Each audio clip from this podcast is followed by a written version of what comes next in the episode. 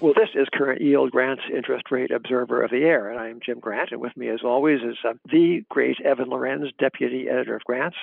And uh, we have a, a guest today uh, who shall be introduced in the fullness of time, in fact, the shortness of time. But, Evan, before we get started uh, with uh, Spencer Jakab and his new book, The Revolution That Wasn't, I want to say two things. I want to say first that this broadcast is sponsored by Grant's Interest Rate Observer. We have, what, six subscriptions left uh, after today? I think we have six, six or eight available for purchase. It's, it, I'll have to check with. Dell, but I think maybe three or four left at least. Yeah, not many left. But um, first come, first serve, ladies and gentlemen. And the second thing, Evan and uh, and audience, I would like to point out is that uh, there is an effort afoot, apparently a serious one, with the backing of uh, institutions as estimable as the World Bank and the International Development Association to improve the statistical apparatus of uh, Somalia. Uh, Somali National Bureau of Statistics uh, is going to become, in the words of the press release, a world class statistical institution, heavily contributing to the development of Somalia. And what I want to ask you, Evan Lorenz, comma CFA, is why are they bothering? I mean, what what does what do financial data have to do with the price of securities? I am just stumped. I mean, uh, not, not very much to judge by the last year, but uh, I guess they're following the lead of other financial basket cases like the U.S., which is seeing 7.5% year-over-year increases in inflation. Well, that's that's for the time being. I understand that this is something that will pass, um, much like uh, actually kind of everything in life is a little bit transitory, I suppose. But um, wouldn't it be something if this didn't uh, scoot along on uh, the uh, sell side script, on the Fed script, and it per- annoyingly persistently lingered and uh, the world was long bonds uh, priced to yield about 1.4 percent. Wouldn't that be a state of affairs? Anyway, it's something. It's it's something, ladies and gentlemen, that we journalists hope for. It's uh, the worse the better for us. Which brings me uh, to our guest, Spencer Jakab, who was uh, editor of the Heard on the Street uh, department of the Wall Street Journal. Before that, he um, wrote Lex for the the um, I forget the name of that newspaper. It's printed on a, a colorful um, was print. Uh, was, I, I, I forget it too, Jim. Yeah. it's been, been, a, been a few years. And, bef- and before that, Spencer, um, um, for his sins, uh, made a lot of money on the, uh, uh, as a, um, a, financial professional for a very large bank in Europe, uh, having interest in emerging markets, and got sick and tired of being rich and decided to go work as a as a mendicant in the financial journalism trade. So, Spencer, it is a pleasure to welcome you, and uh, if virtually, it's just one of the annoying things about the present day. But, but Spencer is on a telephone someplace that he can't divulge, uh, but he is with us nonetheless. So, Spencer, with that windy introduction, would you? Um, oh, well, before oh, I'm not quite finished with this introduction. I have a, an interest to declare, ladies and gentlemen. So, among Spencer's employees, uh, up until fairly recently, was uh, uh, Charles Grant CFA. Charlie Grant, my number two son, worked at the uh, for Heard on the Street, the Wall Street Journal, until he decided. Well, he, he announced one day, Spencer, that he wanted to get a job on a quote on a real publication, whatever that meant. so he left Grants and went to the Wall Street Journal, and he talked uh, about his job. He loves his job, and he uh, I can say this now, and without fears of uh, conveying some sort of, uh, of, uh, of uh, you know, embarrassing sycophancy on the part of Charlie Grant, but he loved working for you, Spencer. So anyway, with that out of the way, with this interest declared, Spencer, please tell us about the revolution that wasn't. Well, thank you.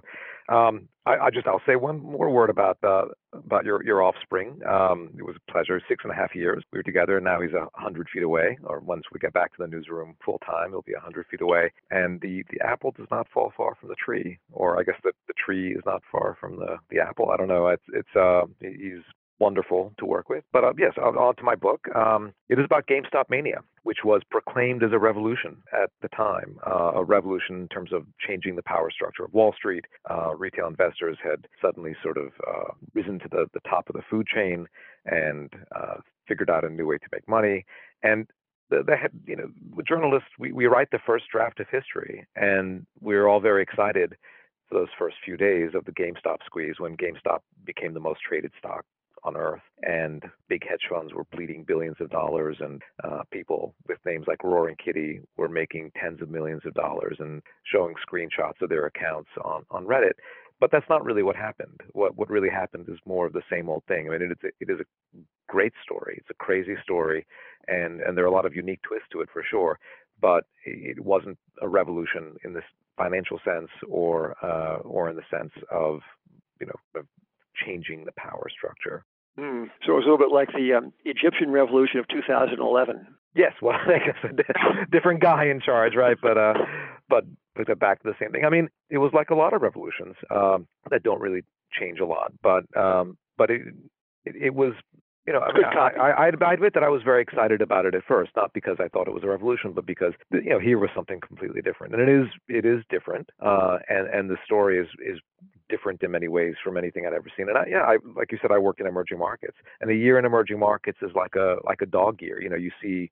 Um, I, I haven't been doing this as long as you, but a, a year in emerging nobody markets nobody like has nobody has nobody has but I mean, but you see a lot of manias, panics, and crashes. You see a lot of crazy things. Yeah. And you know, and, and so I, I feel like that sort of doing it for about a decade, you know, I, I see a lot, you know, and then in about 20 years of, of financial journalism too. But but this was pretty crazy. Um, but it, but it wasn't a revolution, and and it tells you a lot about how this new generation of I don't even want to call them investors, but speculators, traders, uh, is being milked by uh, by financial institutions. You know, it's they're being milked in the same old way, but in many u- new and unique ways too. That's one thing that really interested me. Before we spoke today, I was going on to Reddit like Wall Street Bets to see what people are saying about your book, and I went to like reviews on Amazon.com, and people are irate, but they're irate at you. They're not irate at the financial intermediaries that misled them. They're not mad at themselves for having getting suckered in and losing money, but they've written reviews like, "I'm halfway through this book, and if you are an ape, which is what they call themselves, then you're going to want to rip the pages out and tweet your anger towards the author." These people are mad at you, but not at anybody else. It seems.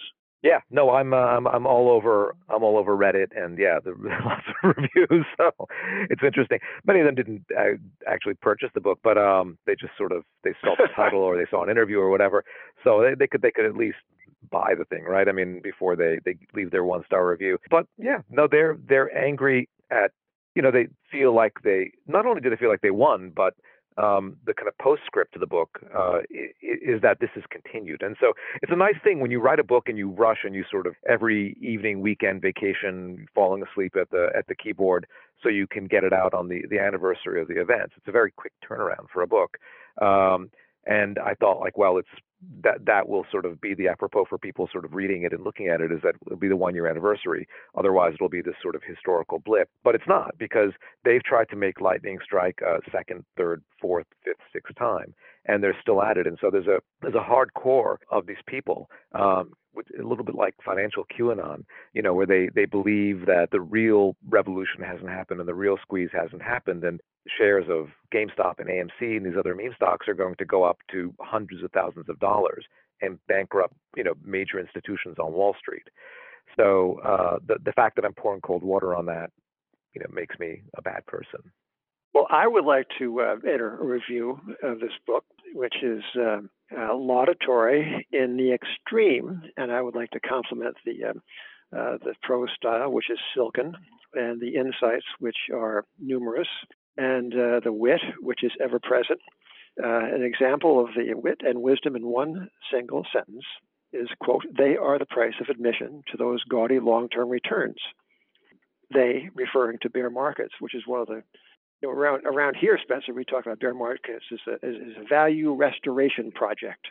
This um, idea that uh, uh, to earn long term returns, you must suffer uh, a bear market, uh, you know, not for our money, not uh, frequently enough, but uh, that's, you know, cycles are a part of life and finance, and that is, as you say so well here, the price of admission. So, how many stars can you get something on Amazon, Evan? Is it like five or something? Not enough, but five is the limit. okay, Spencer, you get six. Grand okay, all right, all right, yeah, because you need six. to pull the average up. Well, I appreciate that. Um, and uh, anyone yeah. else listening here, if you you know if you read it and you liked it on wherever you happen to purchase it, then uh, I'll always appreciated uh, an actual review, even yeah. if it's three stars or four stars. Uh, let's talk, let's talk about this. There's so many colorful characters in this who um, uh, contribute to the um, very fine um, and indeed gripping narrative. And one of them is Keith Patrick Gill, CFA aka yeah. Roaring Kitty and Deep Bleep Value. Now, you refer to him in uh, one place. He was also a former uh, college track star. He's just a considerable character. As his mother said, you quote his mother, as you, I guess a journal reporter quote his mother saying, "quote Keith always liked money." so Keith Keith um, harvests about the better part of fifty million dollars. I, I, guess has his, have his gains gone long term yet? Let's call it uh, let's call it twenty four million dollars after first cut of tax, but still it's a lot of money when you say it fast. And um, Keith appears in was one uh, picture. He's, he's got a he's got a, a sweatband on, but he's also got wristbands. He's got a he's got a glass of beer nearby, but um, so the, I understand the beer. That's that's helpful sometimes. But why the wristbands? Did you ever find that out? You know, I, I, did not. That's not my question. I, I okay. did not. Yeah, I did not. I, I couldn't really get, get into his, sort of his his okay. style choices okay. and stuff. But yeah, but uh, but no, that that's you know he often wore them. Uh, he'd have four hour YouTube videos. So he had, he had two alter egos. He had one on on Reddit, which began first, and then um, another on, on YouTube as Roaring Kitty. Um, and and there, you know, he would sip Belgian beers. He liked delirium tremens, uh, and he'd go on and on. But the interesting thing about, well, the many interesting things about him, and that's that's why I trace the the progression of the story through through him, is that for 80 to 90 percent of the story, he he was sort of ridiculed. Um, you know, if you go on on social media you know, and he, he didn't flout his credentials. He didn't say who, who he was. Uh, I don't know if he, he would have been more uh, more credible if he had, or less credible if he had said that he's a CFA, which is a very difficult designation to uh, to get. Um, but you know, he he would say like, oh, I, I doubled my money. He would say, well, sell. And he said, no, no, no, you know, I'm, that's, uh, you know, or, or the, the price price has gone up. I'm sad about that because I wanted to accumulate more at a lower price. So he, his thinking was was completely different uh, to 99% of people who went on yeah. on this message board, Wall Street Bets. And he was very cerebral, and he wrote in complete sentences, and he was respectful. Uh, and he just was pretty much when he wasn't being ridiculed, he was just ignored. Uh, that's kind of a formula for how not to get attention on social media. And then he was later discovered, and all these posts that he had made were discovered, and then he became the most influential person uh, in, in finance for a few days, basically. what happens to all of us for like uh, uh you know three or four minutes, but uh, a, a span of three or four days is, is considerable. Um, I, I love the way um, towards the end when when uh, you know there there was this uh, there was a squeeze and there was a suspension of uh, the uh, the buying opportunity in the meme stocks. Uh, great scandal, and then there was a reaction to the scandal, and um, and uh, you quote the most oddly assorted cast of characters popping off in pure ignorance about what had happened, and the cast of characters, oops, includes is almost is almost incredible. But here it is: Bernie Sanders, Ted Cruz, AOC, and my favorite, Donald Trump Jr. Where do these people come from? right, and they they all they all sort of. I mean, and it's hard to say sometimes whether people got it wrong or um, or just intentionally got it wrong. They understood what you know, but but saying you know pointing out what actually happened would be boring and and and make them look like part of the conspiracy. I would also like to. Uh, I, I don't think we could find another topic that would actually probably unite people as diverse as Bernie Sanders and uh, Don Trump Jr. No, and this is. I mean, this is three weeks uh, after the the Capitol riots. I mean, this this was eight days after Biden is inaugurated. It was a you know, pretty well, it still is, but it, it's pretty fraught time politically. Uh, so yeah, to find an issue that they can all agree on, and then late night talk show hosts, you know, sort of all laid into it as well. Uh, Maxine Waters and whatever, and yeah, so it was, you know, the, everyone was in agreement on something bad happened. Spencer, you, uh, I'd love. Make, oh, sorry, um, uh, I didn't mean to interrupt. No, you go ahead, Evan. So one thing that struck me what you said at the beginning is a lot of people are mad at you because they still expect one more squeeze to carry GameStop up to like an unknown, unknown high plateau. And that kind of reminded me of cargo cults, which was a term that came up in World War II because we were dropping so many crates of material on Pacific Islands that some of these um, tribes who were just hunter gatherers would find these like giant crates full of like food, supplies, and weapons, and they developed kind of you know religions around them. But here you have people who have developed kind of a religion around the stock market. Have you ever seen a cargo cult kind of applied to finance in this way before? I mean, it's it's a little bit like that, right? And so there, there are whole elaborate theories. There there are people who have hundreds of thousands of subscribers on on YouTube who you know go on several times a week and and talk about how it's coming. And it's called um, if you want to go on on social media, but hashtag M O A S S, uh, mother of all short squeezes. So they are expecting the big one to come, and it's a lot like. Um, I mean, it keeps not happening, obviously, and it's not going to. But it's a bit like uh, those bolt leaders, I guess, you know, who say that the world is going to end. That that's what it seems more like to me. Hey, hey, uh, hey, hey, hey! That's a little close to home. no, end, end, not you know, not not hyperinflation end, Jim. You know, the the end, the end, over. You know, oh, I see, and, I see, and end end, of yeah. you know, sort of life as we know it. And you know, and so you know, and, and then let's say at midnight on X day, and then it doesn't happen, and most of them kind of stick with it and and even more fervently believe and they they can be convinced of this Hey Spencer, um, drop what you're doing on October 18th and uh, and come to the Grants Conference. We have a we've been doing these conferences for the I guess for, almost 40 years now, not quite, but um, we're having uh, a conference on October 18th. It's the Plaza Hotel, and um, we are having uh, a fine assortment of speakers, among whom is uh, is Tom Hoenig, president of the Kansas City Fed in the day, and he um, made his mark in Federal Reserve history by dissenting uh, against the um, uh, Bernanke sponsored policy of quantitative easing. That would uh, create a lot of mischief, and uh, he uh, was bold and persistent, and indeed, um, given the social pressures against speaking out, heroic. So Tom Hoenig is going to be there. Eddie Chancellor, who is uh, with a new, uh, soon will be out with a, a, new book on interest rates called um, "The Price of Time." It's a terrific book. I've read it in proof. He'll be speaking, and so will one of the very fine investors uh, called Chris Bloomstran, who runs uh, Semper Augustus Investment Group. We wrote about uh, Chris Bloomstran in uh, in Grants not so long ago, and Evan and I were both deeply impressed by the way he went about his business. Yeah, so um, October 18th, come to the conference.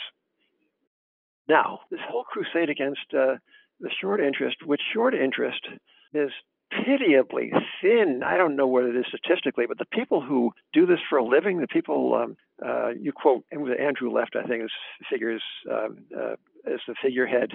The figurehead's figure, yes, in this book they do. So Mr. Left uh, got out of the business of commenting on his short ideas because he was hounded out and and he is uh, uh, not at all the the worst sufferer on the on the skeptical or the bearish side of things uh, because of the levitations of the past most of the past dozen years post the financial crisis. So so now the Justice Department is is uh, finding evil doing in the in the among the short sellers and uh, and there's there's this conspiracy on the anyway it's, it's it seems an odd group of people to be targeting. It is and it isn't, right? Because I mean, if you go to Google right now and you uh, try this at home, everybody. Short sellers are, and then tell me what comes up. It's not a nice word. Uh, they sure. are they're historically reviled, right? And uh, you know, you go back to the, the earliest stock markets in the 1600s, and there have been periods when short sellers have been yeah. punished and banned and, and whatever. And I think that, and then it's it's just strange for, especially for retail investors, to have such animus towards them because short sellers, you know, first of all, they, short sellers were having a terrible time even before this. It, 2020 was one of the worst years ever for short selling, and right. the level of short interest in the market was extremely low.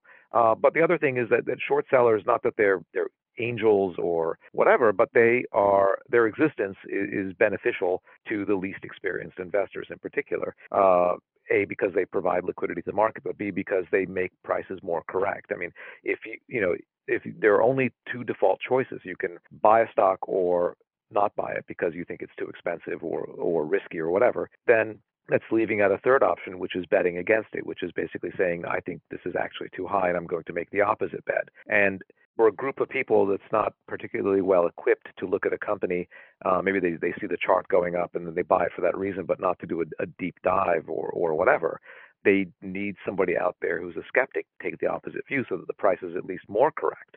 And there are many cases well, two things, where yes, yeah. Yeah, and so, so, what, so what, so what they're, you know, attacking them is sort of a, a strange, but they were very much made the, the enemy in this, and yeah. um, and then bashing them was conflated with bashing Wall Street. But of course, Wall Street. Short sellers really are not. Yeah, short sellers are not Wall Street with a capital W and S. Short sellers are. Was it uh, Evans? A small perverse cult. I think is what uh, somebody we we had T-shirts made of that uh, defiantly. We had T-shirts made of that uh, slogan a while ago. Um, in, in, this book, there's so many um, uh, great lines. One of the has to do with um, uh, Spencer, when he's not writing books and not editing, uh, heard on the street is a father of three, I think, right? Yes, three, yes, three, yes. three, three apes, right? As three apes. yeah, and and uh, uh, you observe, Spencer, that um, that each one of these, uh, that, that, you know, all of us walk around with a, a phone nearby, and perhaps in our hand, in our pocket, and this phone is the compendium of all the uh, world's wisdom and knowledge, and yet uh, one's apes cannot tell you what the Magna Carta is. So um, uh, uh, we are uh, we have at our fingertips uh, the world's entire store of uh, wisdom and, and, you know and facts and pornography. Oh, and yes, that too, pornography, sure. But in the face of the availability of the wisdom of the world, people insist on making the same error, stepping on the same rakes. And I, I, I'm, I'm not glad that Jack Bogle is not around to read this book, but I think if he were around, it would break his heart because he tried throughout his life, and indeed he succeeded in a way that few have ever succeeded in, in applying a, a single uh, simple doctrine of investing and making an institution of it. So he did that, but my goodness, the the defiance of those ideas, the uh, insistence on acting against them, is what fills the page of this book, and I guess fills the message boards and the uh, and the message boards, the term from the 1990s, but it fills the uh, the chat rooms and all that. And it's, it's isn't it kind of crazy? Well, it, it it it is, and I mean, and and so the you're always sort of taught that the, the, the four most dangerous words in investing are, are, this time is different. This this time is always the same. Human psychology changes very, very slowly. We're very poorly wired to be investors, which is why you you know you have panics and that's why you have manias. And and so why would this be different? And I, I guess I would put add a corollary to that, which is that that yes, that the human psyche is the same, but the companies uh, involved in this story uh, have studied psychology very carefully, social psychology in particular, and so they understand how to push our buttons very, very well, and and that has changed. So, you know, you you would have I don't know if you've gone back 40 years and told somebody there's this device you can carry in your hand. You'll have live, free stock tickers, all the news about a company, uh, a bunch of people, experts to consult, and a bunch of amateurs to consult who will give you advice for free. Um, you could trade for zero dollars and and you know and pull up a stock chart and do whatever. Do you think that people will be better investors? And they would have said yes of course i would love to have a, a device like that. But it, it it actually has made people worse investors in a way i mean it's it's it's cheaper to invest which is one saving grace but everything else is worse because you you you, you have so many influences on you and and just the, being able to to look all day will hurt you. And we know that that activity is inversely correlated with returns for, for investors. I think study after study shows it. And the if you open up Robinhood or one of its many imitators, the first thing that you'll see is what other people are buying and what's going up and what's going down. And that's that's not just useful information. It's it's put there to get you to trade. And Robinhood, you know, they they don't charge you anything, but they sell your trades, and so they're very interested in having you be as active as possible. And they'll, you know, they've designed their app very, very well. And then social media. Well, social media, you know, they they don't write the messages. You write the messages, right? But um, if you write something uh, crazy and inflammatory, especially on uh, a subreddit like Wall Street Bets, uh, it's going to be viral and people are going to upload it and read it and, and be engaged with it. And so well, let's the, not get too far away from the product here. The product is a revolution that wasn't GameStop, yeah. Reddit, and the fleecing of small investors by Spencer Jakab. Okay, so I'm going to read a paragraph or part of a paragraph here to give you a taste of this uh, fine, fine book. Quote, the company had seen a turnover grow by 100% in its most recent quarter, and it had just bought its first Super Bowl ad. The millions of mostly young male users of its intuitive smartphone app can wager as little as a few bucks on a long shot and get the rush of making multiples of their money. They even get a free bet when they first sign up. Oops, sorry, that actually is description of the online sports betting company DraftKings. Yeah, it's the same thing. Yeah. That's why Evan, it's so stupid that Somalia is wasting this money on improving the national statistics. they don't need better data. They need they need fewer smartphones. Well, I mean, it, if you look at, at Robinhood and you look at DraftKings or you know FanDuel or whatever, they, they look very similar, and it's it's no accident, in in my opinion, that they look very similar. I mean, they're they're frictionless, they're intuitive, the colors are enticing, the the fonts are even oddly similar that they use. Let me draw one. Uh, so, uh, you know, my dad would take me to Yankee Stadium. Uh, he was a Yankee fan. Annoyingly, I was a Dodger fan. But we went to Yankee Stadium in the 1950s. Um, was it 1850s? No, 1950s. Yep. And um, there was a sign um, right on the left field near the bullpen, Yankee bullpen, and it said uh, "No betting." Dad, what's that? Well, that's uh, Judge Kennesaw Mountain Landis's uh, decree um, after the Black Sox scandal. What was the Black Sox scandal? So he learned about the history of gambling and how it was verboten at baseball. So fast forward a few, yeah, a few generations now, and you find that um, uh, that uh, you know, as, as, the revolution that wasn't reminds you that uh, betting on sports is endemic, very very much like betting on stocks. Um, both of bad odor from yesteryear, both now part of the mainstream of American culture. Betting on sports led to scandals that corrupted the game and almost broke the business model of Major League Baseball. Uh, Spencer, will there be a scandal of some kind that perhaps we're not even able to visualize now having to do with what they call the gamification of investing or speculation that will be similarly damaging uh, to the business of capital allocation to its highest and most profitable uses? It, it's an ongoing scandal. I mean, that, that's that's what I, I, I think is um, people miss about this is that you know you, can sit back and you can tisk tisk when uh, people buy things on the basis of the greater fool theory, and you know that it's the greater fool theory rather, and you, you know that it's going to to end badly, and, and you can not participate and you know wait for them to learn their lesson.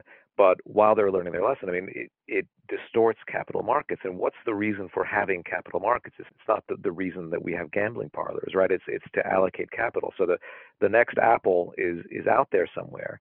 Uh, and trying to raise money, and maybe its story is not compelling. I mean, maybe it's it's not you know maybe it's, it's not capturing people's imagination uh, who are using these apps, uh, who are the, the people who sort of to pump up the values of, of these new shiny companies, and they're pumping up the values of other things that have I don't know fake hydrogen garbage trucks that that uh, are rolled downhill in a video to convince people that they work or what have you, right? so the you know or buying you know dog coins. I mean that's so not just that that people. I mean it's bad enough that that these young people are going to have a bad experience. Um, when the you know scales fall from everyone's eyes, but also that capital markets are sort of not, not can't really function well, uh, especially for the new companies that most need equity capital that can't just go to the bank. Spencer, um, as you've noted, this is hardly the first retail mania. We had kind of the junk stock market in the late 1960s with the Nifty 50. We had the dot com boom in the late 90s where Yahoo message boards were kind of like the key focus. And now we had the, the, the GameStop, you know, uh, stonkification of, you know, investing. And it seems like each time it gets worse, and each time technology makes it worse. Have we reached a permanently high plateau of badness in terms of um, retails getting suckered in and losing money, or is this kind of heralding that next time it'll be even more perverse and even worse than what we saw last year? Um, I don't know. I think that uh, that we've we've sort of we've gotten pretty close to the bottom. I mean, because the difference this time, of course, the technology is the difference. Like I said before, I mean, in terms of and interest rates how, are the how, difference too. Right, zero percent rates go with zero commissions, right? Yes, yeah, and I think that that plays a, a, a key part. I mean, zero. You know, the the fact that just psychologically, I mean, you, even if you you're not doing a DCF calculation on paper or in your head, um, having interest rates at at zero makes these lottery uh, lottery ticket like bets more appealing. I mean, that's that it, it inflates the kind of the distant, uncertain payoff or the appeal of it, right? Um, you know, rates, I guess they can go below zero. Um, the cost of trading, you know, they could pay you to trade. But the fact that we went from, you know, going from 200 to 100 to 50 to 30 to 10 to 5 uh, made trading much more easy. It made it much more accessible, and and being able to do it through a smartphone and whatever made it much more accessible. But being able to do it so intuitively, so frictionlessly through a smartphone at a cost of zero, I think we really kind of crossed a Rubicon. So I don't I don't know how much more. I, I guess I shouldn't say that, but I don't know how much further you can push it in terms of it just encouraging bad judgment, right? I mean, people don't have to think about it at all. If you open up a Robinhood account, if you're at a, a party with a friend and your friend says, "Hey, I have a Robinhood account and I think you should buy uh, this this crazy stock," you can open an account. They get a free share of stock for referring you. You get a free share of stock, which is just could be a very highly valued stock in some cases. So it could be more than the amount of money that you put in. You could be putting 50 bucks or, or less into your account to open it And even before the, the money hits your account, they give you the option of, of making your first trade. So they sort of front you the money uh, because it, as long as it's on the way. So you, you don't even have that cooling off period of, well, it's going to take two or three days for the account to be active. Um, so I, I don't know how much kind of more uh, appealing you can get to sort of impulsive behavior than we already are. We we sound as if um, uh, this is not fun, and I think that uh, one, one thing does come out of the book is just just how what a riot this all was. The people who were doing this, uh, part you know, amusement, uh, entertainment's uh, no small part of of this phenomenon, right? And um, uh, certainly Jack Bogle had uh, the angels on his side when he talked about the long term and about uh, uh, you know um, he was I guess uh, he was advocating hodling um, uh, but uh, my goodness, how dull it sounded, and how virtuous it sounded, and how bad this sounds now, and how so, and how much fun it is. So um, you know, we are a little bit. We're preaching uh, that people ought to get on the wagon, and that, well, they really want is just one or two or three IPAs a day. Is that too much to have? well, yeah, yeah. I think it's. I, I think that. I think that's fine. I mean, obviously everything in moderation, but it, it, it is fun for this generation, and and so so many things have to happen in conjunction just to lay the groundwork for this. And and so I, I, keep getting asked again and again, do you think that this will happen again? I don't think that this this episode can really repeat again because I think first of all, Wall Street is on its guard. I mean, the big hedge funds, most of them now monitor social media or pay somebody to monitor social media for them. And by monitor, I mean like you know they have computer programs that can read it more quickly than humans can read it and, and reach some conclusion and sort of red lights will go off at their, their hedge funds headquarters if uh, one of their positions is affected. But also because so many things had to happen in conjunction, including the, the pandemic. You had young people stuck at home, bored, who had young men especially had had rushed into sports gambling on their phones, and all of a sudden there were no sports to bet on. Uh, and then here was a thing that was briefly much more profitable to bet on because if you got into the stock market at the, the bottom in March 2020, uh, then over the next year, 96% of stocks rose. So, you know, you, you really felt like a genius no matter what you bought. And it, especially if you bought the things that, uh, that serious people in suits were telling you were a little bit too risky, you did very, very well. Um, yeah. So, I mean, it's, you know, it, it told you that this sort of professional advice was worse than worthless. Uh, it told you that investing is easy and success is, is a very poor teacher. Yeah, I liked the uh, somewhere in, in this fine book. There was a quote um, from I guess a Robinhood ad, a super, from Super Bowl ad was that um, investors, uh, good investors, uh, aren't um, made. You you were born, or you you were born a good investor was the essence of it. When in fact, one is is born with every compelling instinct to uh, to buy high and sell low. That's the way we're wired. Yes, you were. Um, you don't become a good investor. You were born one. That was a Robinhood ad, as quoted yes, uh, yes. in this fine book. So, um, uh, Evan, I always forget the name. I should not forget the, the name of the uh, Federal Reserve governor now teaching at Harvard when uh, uh, commenting on 2011, 2012 when uh, there were intimations that uh, low interest rates and QE were fostering moral hazard and excesses and things like private equity. He, uh, soon to be named because everyone's going to remember the name. Uh, uh, Jeremy Stein, I think. Jeremy Stein, yeah, so, said uh, apropos of interest rates, or he, he was talking about monetary policy, but he meant interest rates. That, quote, they get in all the cracks, close quote. And I have on my desk a, a press clipping from the New York Post about six months ago, and in it Spencer and Evan, uh, the uh, author of the piece, is asserting on his or her own authority. It was a, it was a kind of a New York Post uh, you know, flash uh, that um, the Federal Reserve has no control over NFTs, non-fungible tokens, or mm-hmm. such other such things, and that rising interest rates, if they did rise, would have no effect on the price of NFTs. And I think that conceit is uh, pretty well distributed in the market, and people say, "Yeah, well, the Fed's got nothing, you know, the rates, the bonds." But um, it's going to be an interesting thing to watch the uh, potential collision between that misconception and the unbudgeable fact of rising cost of capital, perhaps in the back of a persistent rate of inflation. That could, uh, once again, I envy you, Spencer. It's going to be such great copy. How can you, how can you even have to imagine being out of the office during this fine period. I know, uh, Jim. I'm going to go out on a limb here and um, and guess that you don't. You're not the proud owner of a JPEG of an ape. Huh? you, you, you know, I'm I'm going to argue that NFTs argue that inflation is much higher than we otherwise reported. Five years ago, clip art was free. You, you can go into Microsoft Word and actually pull up whatever you want to, and now people are paying millions of dollars for stuff that I could have gotten for free, you know, three or four years ago. Yeah, that's inflation.